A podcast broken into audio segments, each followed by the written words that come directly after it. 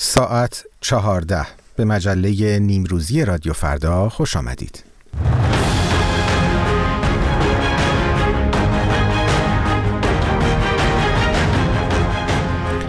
بعد از ظهر شما به خیر شنوندگان عزیز. هومن اسکری هستم. میزبان شما در این مجله تحلیلی خبری نیمروزی رادیو فردا در امروز 25 بهمن ماه سال 1402 خورشیدی.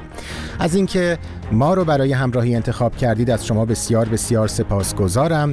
ازتون دعوت می‌کنم در دقایق پیش رو همراه ما باشید که مجموعه ای از گزارش ها، تحلیل ها و گفتگوها درباره داغترین اخبار ایران و جهان رو برای شما آماده کردیم. پیش از هر چیز بشنوید آخرین خبرها رو با همکارم مهران کریمی که همینک در استودیو همراه ماست. سپاس از تو هومن و درود به همه شنوندگان رادیو فردا. در پی وقوع دو انفجار بزرگ در خطوط لوله گاز در استانهای فارس و چهار محال بختیاری مدیر مرکز راهبری شبکه گاز ایران دلیل این حوادث را خرابکاری اعلام کرد. به گفته سعید عقلی انفجارها در بروجن در استان چهار محال بختیاری و صفا شهر در استان فارس رخ داده و خسارت جانی نداشته است. گروه موسوم به قیام تا سرنگونی وابسته به سازمان مجاهدین خلق که مسئولیت حک کردن سامانه های مجلس شورای اسلامی را بر عهده گرفته اسناد و مدارکی را منتشر کرد که می‌گوید در این نفوذ سایبری به دست آورده. در پی انتشار این فایل ها نظام الدین موسوی سخنگوی هیئت رئیسه مجلس شورای اسلامی ارقام منتشر شده درباره حقوق نمایندگان مجلس را کسب خواند و گفت حقوق هر نماینده در خرداد امسال حدود 25 میلیون تومان بود. و در تحولی دیگر و یک روز پس از حمله سایبری گروه قیام تا سرنگونی به زیرساخت های شبکه مجلس شورای اسلامی جلسه روز چهارشنبه 25 بهمن ماه بدون حضور خبرنگاران برگزار شد. در این جلسه رهگیری ها هم به صورت قیام و قعود و بدون استفاده از سامانه الکترونیکی انجام گرفت. در پی انتشار گزارشی در روزنامه فاینانشال تایمز درباره استفاده جمهوری اسلامی از دو بانک بریتانیایی برای دور زدن تحریم ها بانک سنتندر چنین موضوعی را قاطعانه رد کرد. به گزارش رویترز مدیر ارتباطات جهانی این بانک در یادداشتی داخلی نوشته که پس از بررسی گسترده و دقیق هیچ موردی از نقض تحریم ها در هیچ شعبه ای از بانک و در هیچ کشوری مشاهده نشده. روزنامه فاینانشال تایمز یک شنبه 15 بهمن ماه نوشته بود که برخی حساب ها در بانک های سنتندر و لویدز در واقع متعلق به شرکت بازرگانی پتروشیمی ایران هستند که با استفاده از شرکت های سوری و پوششی در این بانک ها حساب باز کرده است. در واکنش به این گزارش هر دو بانک در پاسخهایی کوتاه نقض تحریم ها را رد کرده بودند. و رادیو آسیای آزاد دریافته است که ایران نزدیک به شش سال پیش یک شهروند اویغور از اقلیت مسلمان چین را در بد و ورود به تهران بازداشت و پس از 20 روز بازجویی به پکن بازگردانده است بر اساس این گزارش این شهروند اویغور که نامش عبدالهاشم تورسون ذکر شده به قصد تجارت ادویه برای نخستین بار در ماه مارس 2018 به ایران سفر کرده بود و به گفته برادرش با وجود داشتن گذرنامه چینی و روادید تجاری در فرودگاه تهران بازداشت می شود. با سپاس از مهران کریمی اما نگاهی داشته باشیم به آنچه که در دقایق پیش رو در این مجله نیمروزی رادیو فردا خواهیم شنید.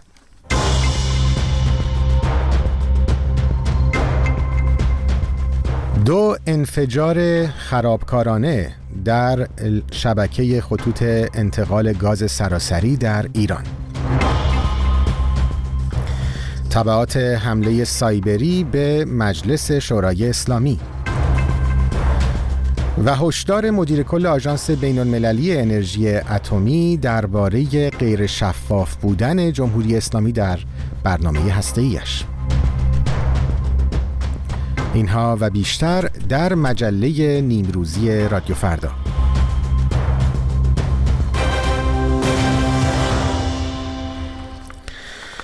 خب همونطور که در خبرها هم شنیدید مسئله حمله خرابکارانه در صدر خبرهای مربوط به ایران هست امروز.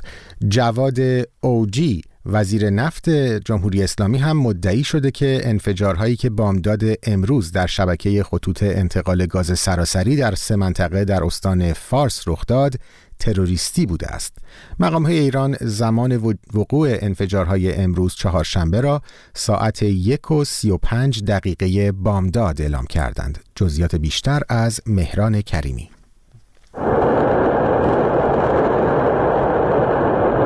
در اولین ساعت بامداد چهارشنبه صدای مهیب انفجار و روشن شدن آسمان در حوالی بروجن در استان چهار محال بختیاری و صفا شهر در استان فارس شهروندان این مناطق را وحشت زده کرد. در شهرهای بروجن، بلداجی و گندمان شماری از این شهروندان به خیابان ها آمدند. با این حال ساعاتی بعد فتاح کرمی با اشاره به فروکش شدن حجم آتش ناشی از انفجار در خط لوله گاز از مردم خواست به خانه های خود باز کردند.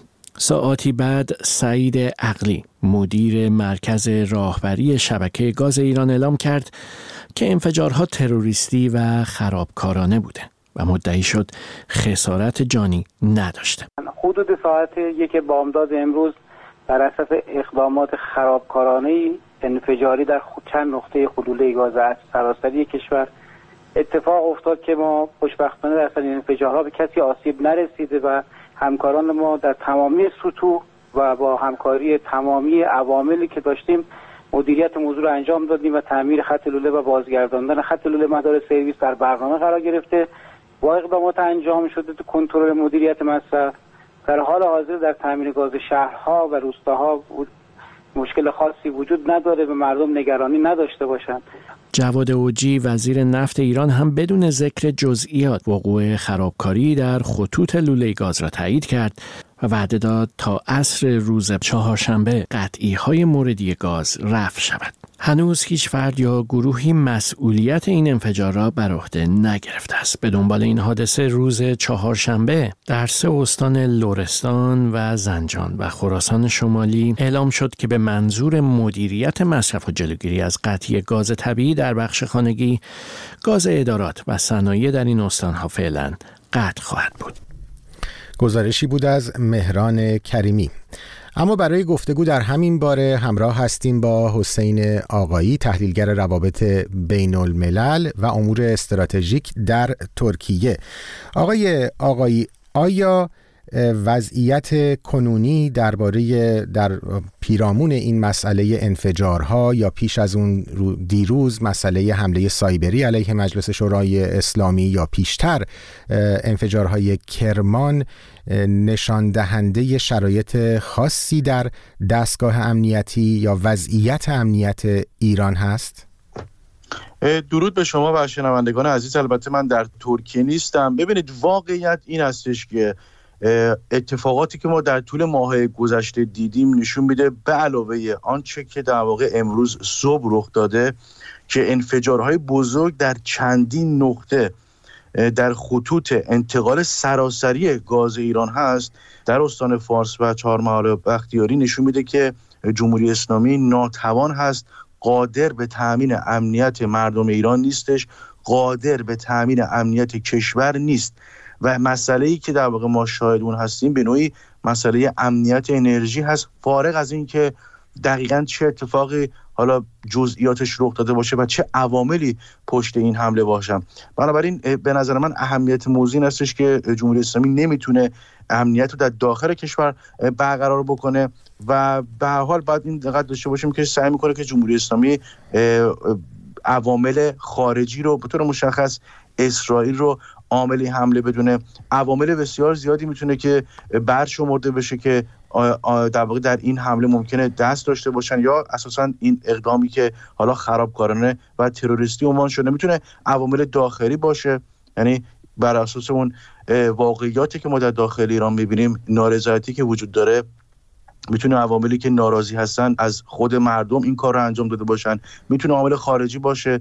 اسرائیل و آمریکا. اسرائیل با توجه به اینکه سعی می‌کنه که در راستای اون دکترین اختاپوس جمهوری اسلامی رو بیشتر در گوشه رینگ قرار بده و حتی آمریکا با توجه به اینکه اخیرا تهدید کرده بودن در پی حملاتی که در آبراهای بین المللی انجام میشه توسط ها که حملات سایبری هم احتمالا انجام خواهند داد. می‌تونه حمله سایبری آمریکا باشه در واکنش به اقدامات ها و یا اینکه گروه های دیگری که در داخل ایران می‌تونه ذی‌نفع باشه. ولی به هر حال هر عاملی پشت این اتفاق باشه به نظر می‌رسه که اون واقعیت همین هستش که جمهوری اسلامی در تامین امنیت در داخل ایران ناتوان هست.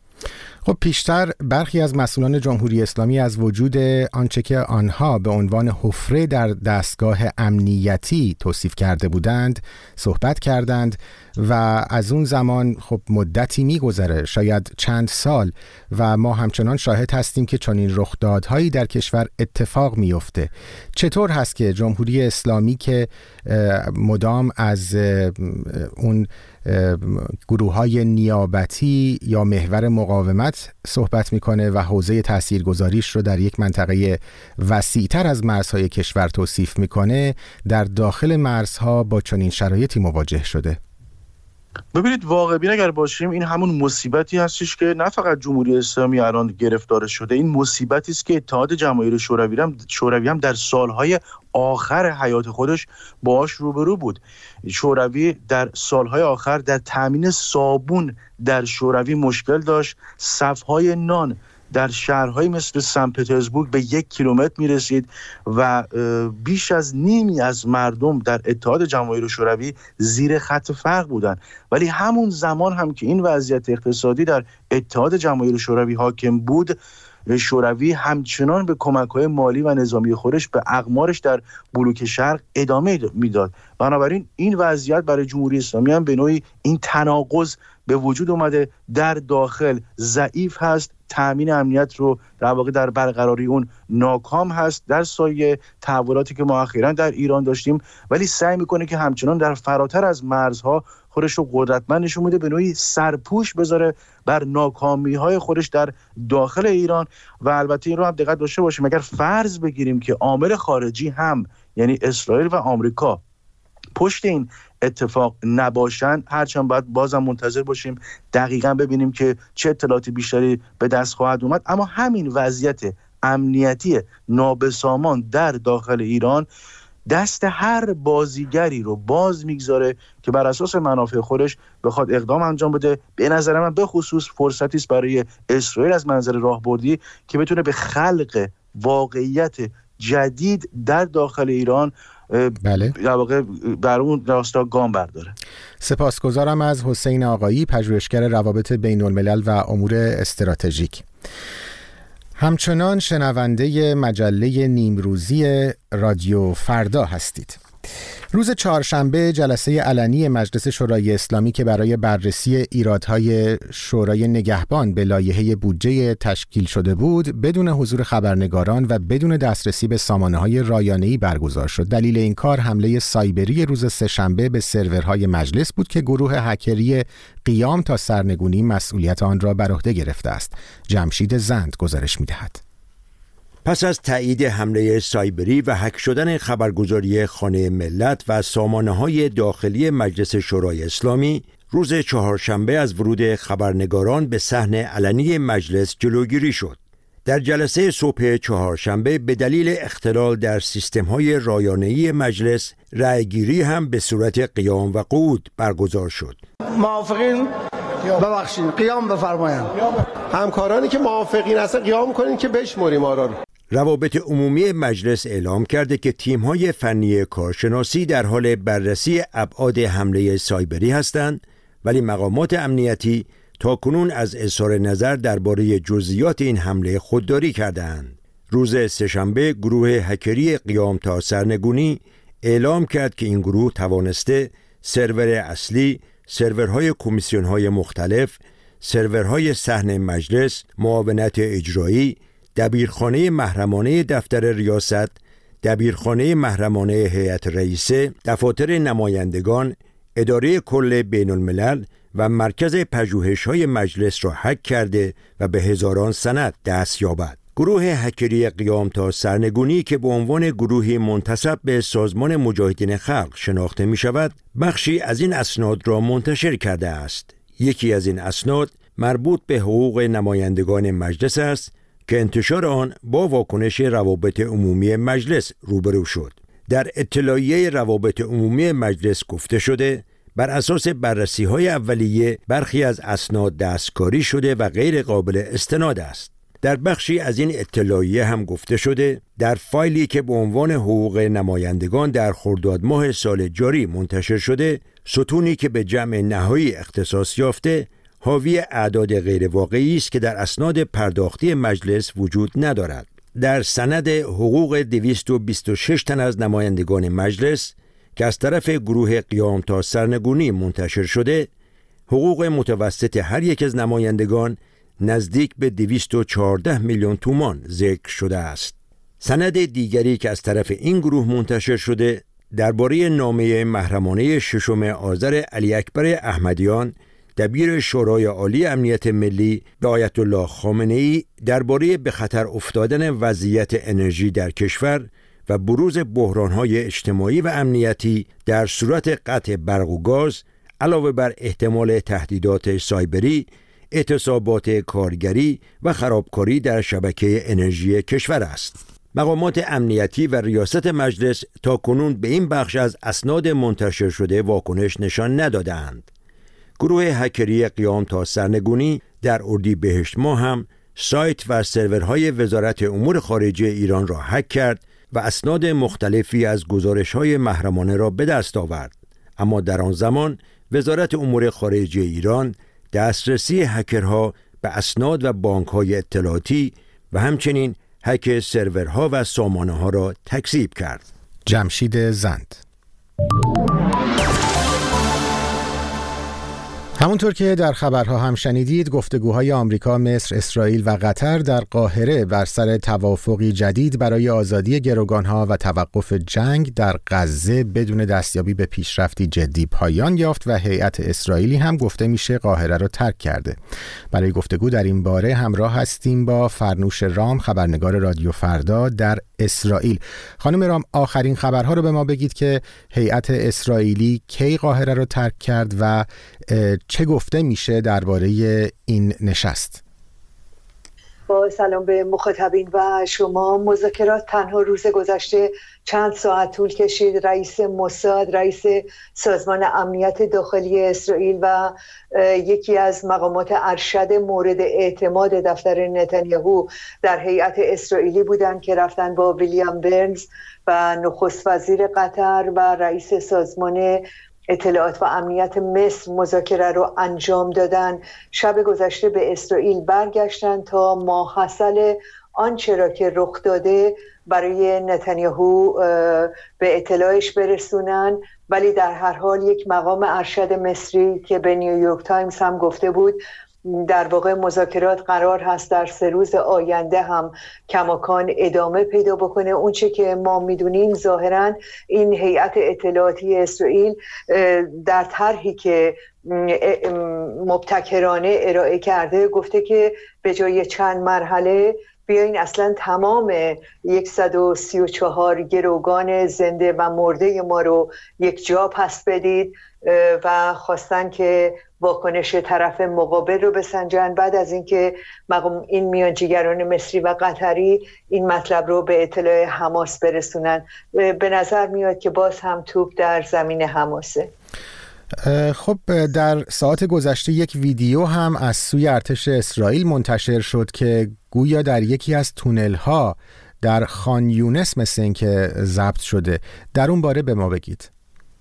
خانیونس شهر زادگاه یحیی سنوار رهبر داخلی حماس مغز متفکر حمله روز 15 مهر به اسرائیل و اصلا در اونجا احساس اطمینان و اعتمادی داشته هم خودش و هم برادرش محمد سنوار که او هم از فرماندهان ارشد میدانی حماس است این فیلمی که دیشب دنیل هگاری سخنگوی ارتش اسرائیل منتشر کرد مربوط به روز ده اکتبر یعنی 18 مهر. و البته هگاری گفتش که ما می‌دونیم که این خیلی قدیمیه. ما فیلم ها و ویدیوهای دیگری هم از سنوار در تونل ها داریم که به وقت خودش منتشر خواهیم کرد و ما در هر حال او رو در هر جایی که باشه و هر هرچند که الان چهار ماه از اون فیلم گذشته دست پیدا خواهیم کرد.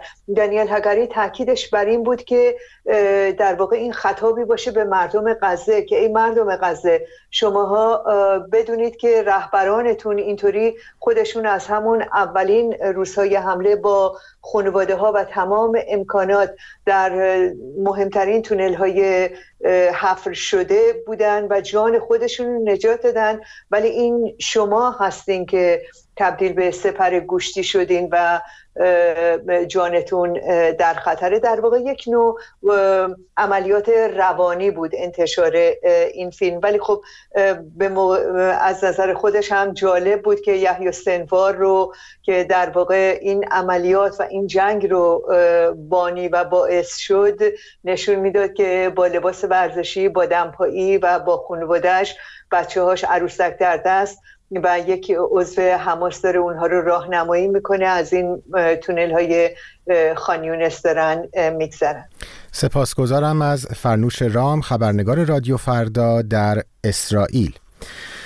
خب به سراغ گزارشی بریم درباره وضعیت عضو می‌خوام البته بله مدیر کل آژانس بین المللی انرژی اتمی هشدار داد جمهوری اسلامی درباره برنامه هسته‌ای خود کاملا شفاف نیست. او از صحبت‌های یک مقام سابق ایرانی درباره توانایی جمهوری اسلامی در رسیدن به سلاح اتمی انتقاد کرد. رویا ملکی در گفتگو با مهران مصطفوی استاد دانشگاه و کارشناس برنامه هسته‌ای ایران مقیم فرانسه از او پرسید در شرایط کنونی روابط آژانس بین المللی انرژی اتمی و جمهوری اسلامی در چه سطحی قرار دارد؟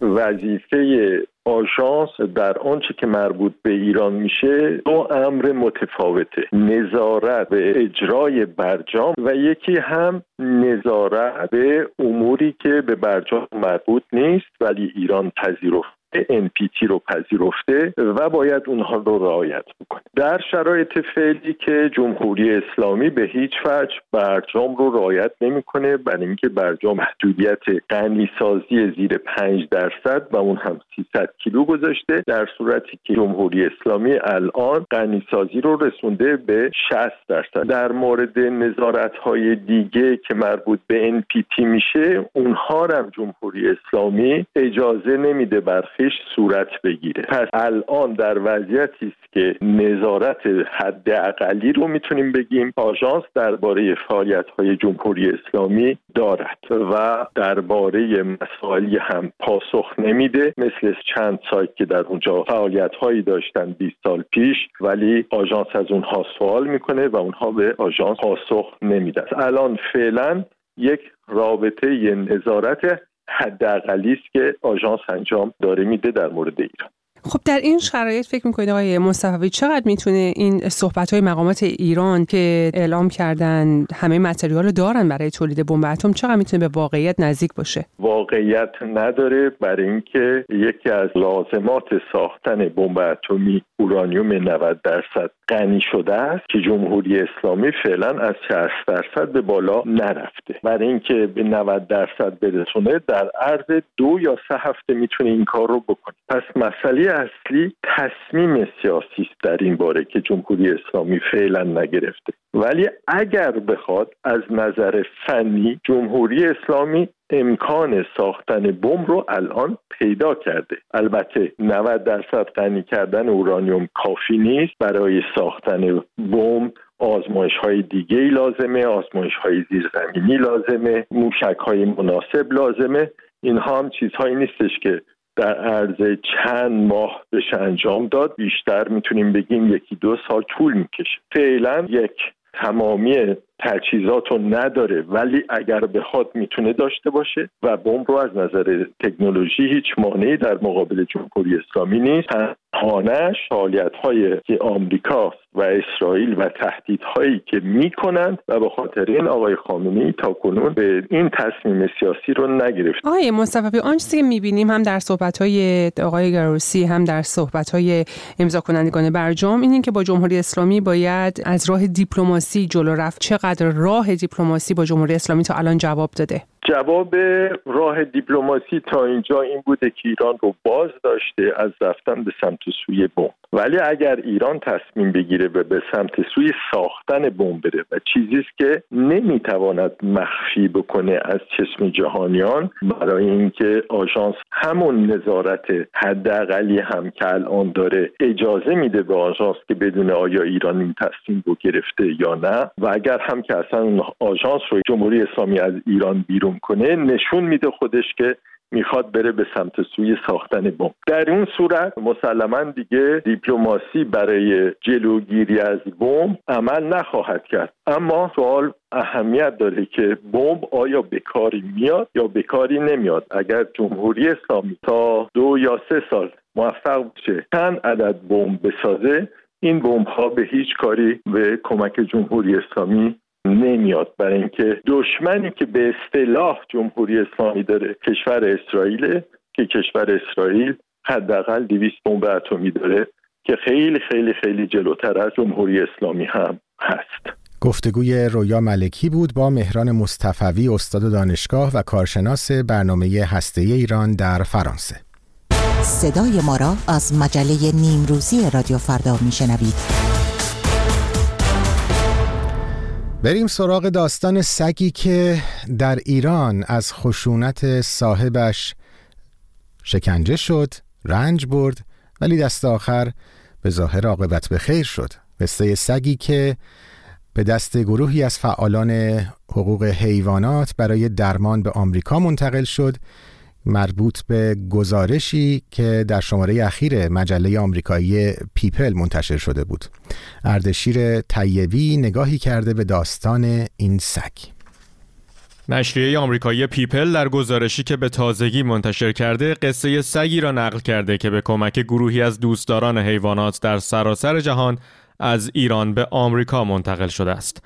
این سگ که با دو نام ایران و سودی شناخته می شود شروعی غم و تلخ داشته او که به عنوان سگ نگهبان در مزرعه‌ای در ایران زندگی می کرده به طرز وحشیانه این مورد خشونت صاحبش قرار گرفته بوده.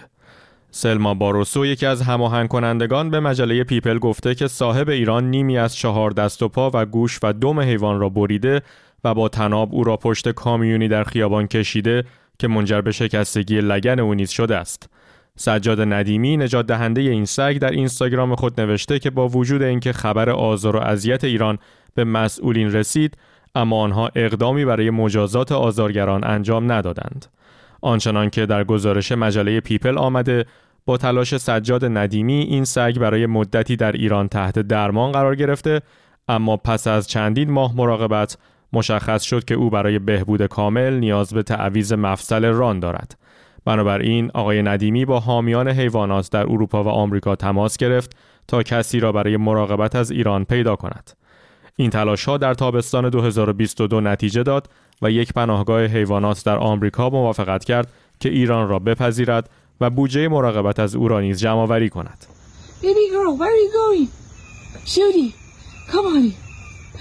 در حالی که ایران هنوز به سختی برای نجات از ظلمی که به او شده تلاش می کند، خود دایه سگهای کوچکتر در پناهگاهی است که در آن قرار دارد. مسئول این پناهگاه حیوانات به مجله پیپل گفته که ایران عاشق مراقبت از سگهای باردار و نگهداری از طوله های آنهاست. اگرچه او همچنان به چند عمل جراحی دیگر نیاز دارد و همزمان به دنبال سرپرستی تازه برای ایران نیز میگردند. او می‌گوید ایران هیچ مشکلی با غریبه ها ندارد و معتقد است که کاملا ما انسانها را به خاطر آنچه که صاحب سابقش به او انجام داده بخشیده است. خب با این گزارش اردشیر طیبی به پایان این مجله نیمروزی رادیو فردا می‌رسیم. از اینکه همراه ما بودید در این دقایق از شما بسیار بسیار سپاسگزارم شنوندگان عزیز. ازتون دعوت می‌کنم که در بخشای بعدی هم همراه رادیو فردا بمانید. و یک یادآوری هم می‌کنم اونم این که اگر درباره آنچه که در این مجله نیمروزی شنیدید نظری داشتید انتقادی داشتید یا پیشنهادی داشتید حتما با ما در تماس باشید و با ما پیامتون رو در میان بگذارید.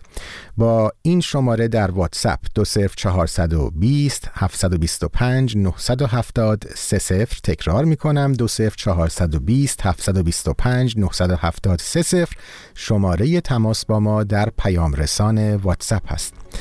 اوقات خوشی داشته باشید.